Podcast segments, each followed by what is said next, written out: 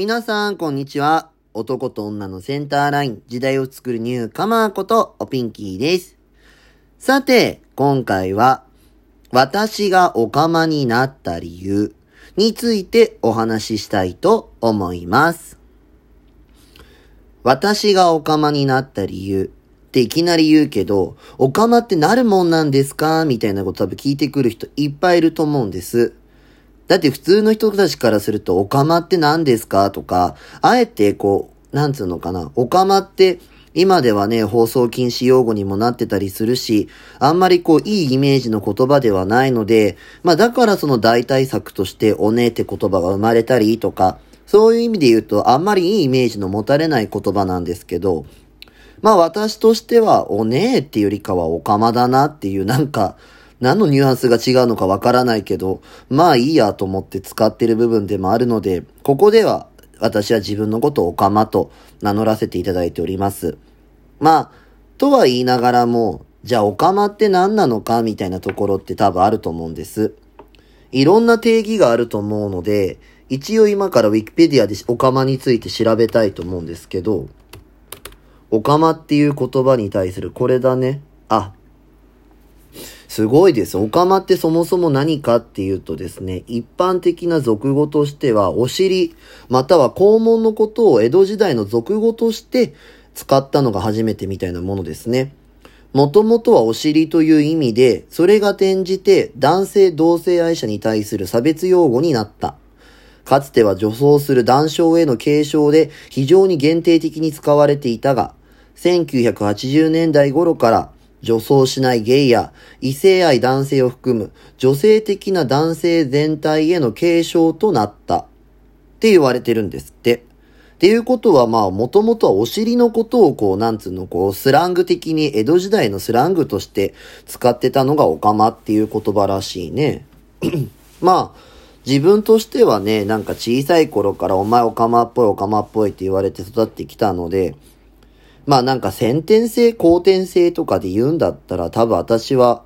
なんつったらいいのかなサラブレッドだと思ってるんです。じゃあなんでそういうふうにオカマだって自分のことを今なら思えるかっていうと、私の、生まれた時の環境っていうのがあって、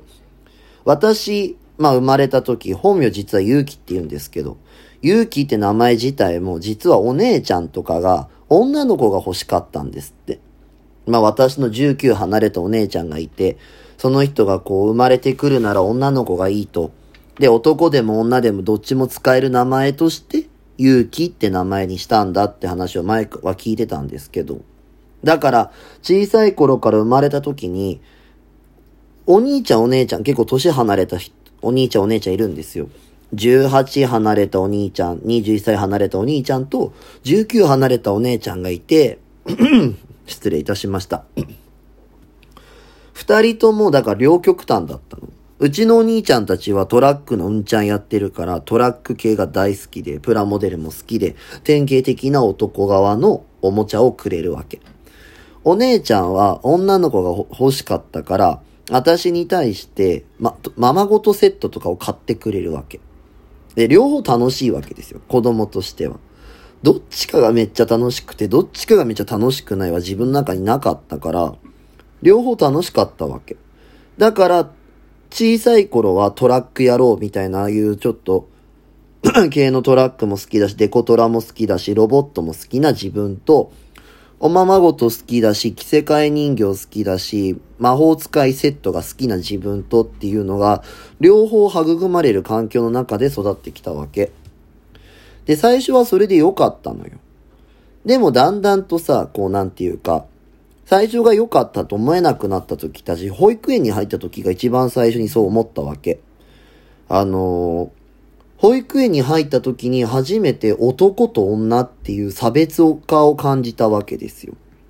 あ、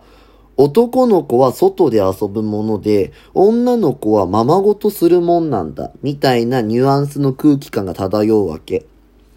でも私はさ、ままごと楽しいからままごとしたいって言ってままごとするの。だってボール遊びしたことないし、ボール遊び苦手だったから。そうするとでもなんとなく、えー、男のくせにままごとしてやんのとか言われるわけ。嫌だなとか思いながら言って。で、女の子も女の子でさ、なんかそういう時に、え、オカマじゃんみたいなこと言ってくるわけ。でも全然自分としては最初オカマっていう意味はわかんなかったんだけど。でも、こうなんか、なんつうのかな、小学校ぐらいに上がってくるとさ、どんどんどんどん男と女みたいなとこのこう分け隔てを感じるわけですよ。例えばだけどこう、男っていうのはドッジボールして遊ぶもので、女の子がクラスの休み時間とかは、このクラスに残って絵を描くものみたいなニュアンスを感じるわけ。で、私ぶっちゃけボール運動苦手だったんですよ。ドッジボールできないし、野球もできないし、サッカーもできないし、みたいな。そうなってくると、おのずと消去法で言ったらやっぱ、なんつうんですか、女の子たちと遊ぶような感じになるわけですよ。そうするとそうするでクラス、クラスとかに行くとあいつオカマだオカマっていじられるみたいな。でも自分は体とかは別になんか自分のスタンスとしては男なのに、なんで女の子みたいなことするとオカマって言われんのみたいなこととかは、やっぱ感じてたよねっていうのは思うし、あと、もう一つその自分がオカマになった理由ってもう一つ実はあって、何かっていうと、まあ家の環境もそもそもそれもあったなって実は思ってる部分があってさ、なんか、まあその19離れたお姉ちゃんっていうのはお父さんの連れ子なわけ。まあちょっとうちの話を簡単に説明すると、うちのお父さんとお母さんは罰がそもそもついてて、で、罰同士で再婚してできた子が私。で、罰同士の前の、前の旦那さん、前の奥さんで、それぞれ連れ子がいたわけ。で、もともと持ってきてたの。で、お父さんの連れ子はお姉ちゃんだったの。で、お父さんっていうのは一家の中で一番偉い人だから、そうするとさ、やっぱこう、一番偉い人の連れ子のお姉ちゃんも、家の中のヒエラルキー的には上の方になるわけ。そうするとね、こう、うちのお母さんは、そのヒエラルキーの下になるから、お姉ちゃんが何かした時には、お姉ちゃんに対して頭が上がらない状態でずっと会話してるわけ。で、それを見てる幼き私とかにお母さんは、あなたは男の子なんだから自分で何とかしなさい。女の子は守ってあげるものなのよ、みたいな言われ方をするわけ。でもさ、なんか、変な言い方だけど、やっぱ自分のも自分なりにさ、こう親とかに見てもらいたいからさ、頑張るじゃん。テストで100点取ったとか、じゃあ例えばかけっこ頑張って優勝したとか。でも結局のところ頑張る自分よりも、頑張ってできる自分って言ったらいいのかな。頑張って結果を出してきた自分よりも、できない人の方にみんな構ってあげてるように見えた時に、私の欲しいものはそこにあるって思っちゃったんだと思うんだよね。だからついつい、いつの間にか、あ、女の子みたいになればいいんだって思った部分って多分あると思うの。これは別に女性軽視とかのわけではなくて、あの、ごめんね、ちょっと本当に生々しく撮ってるからこんなことも出るんですけど、あの、なんつうかな。たまたま家の環境がそうだっただけって感じ。でも女子からするとなんか、ね、女性軽視になるようなことを家で言われたみたいなこともあるけど、私からすればやっぱどっかでこう、男であるっていうところに対するデメリットはずっと感じてたんだと思うんだよね。でもやっぱ男でいなきゃいけないっていう、その学校での環境と家での環境のこうなんか、苛まれ方みたいなものをずっと感じてた部分もあったからさ、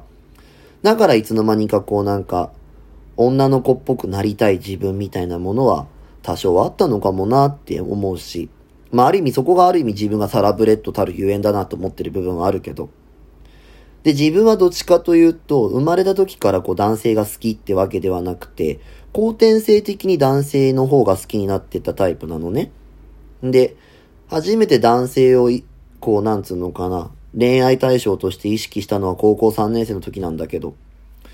だそういう時から始まって、まあ、今年で18年ぐらい、17年、18年ぐらい経つのか、ゲイになってから。ゲイというかもうほぼゲイになってからね。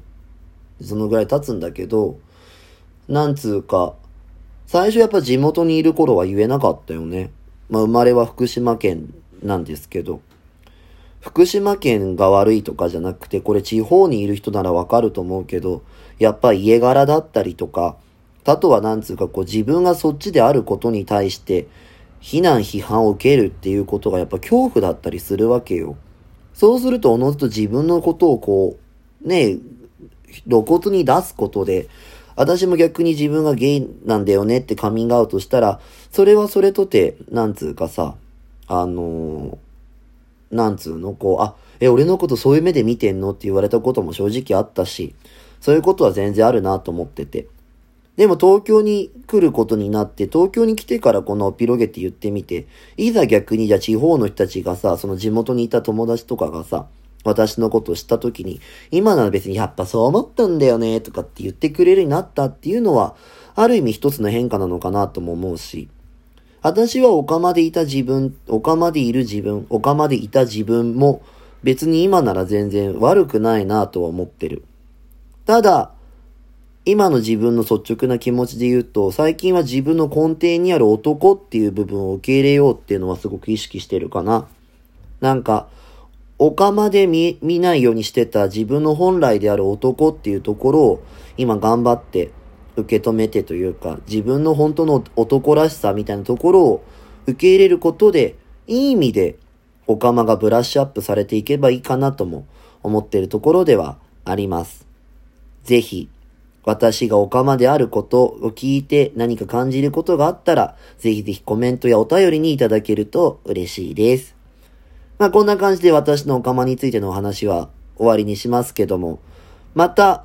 家のこと話したりとか、あとは私、こう、ツイッターとかインスタグラムで1日1ブスという投稿をしているので、そっちのブスについての深掘り解説なども、このトークとかに載せていきたいなとも思ってますので、よかったらこれからもお聞きください。というわけでここまでのお相手は、男と女のセンターライン、時代を作りニューカマーこと、おピンキーがお届けしました。せーの、おつぴ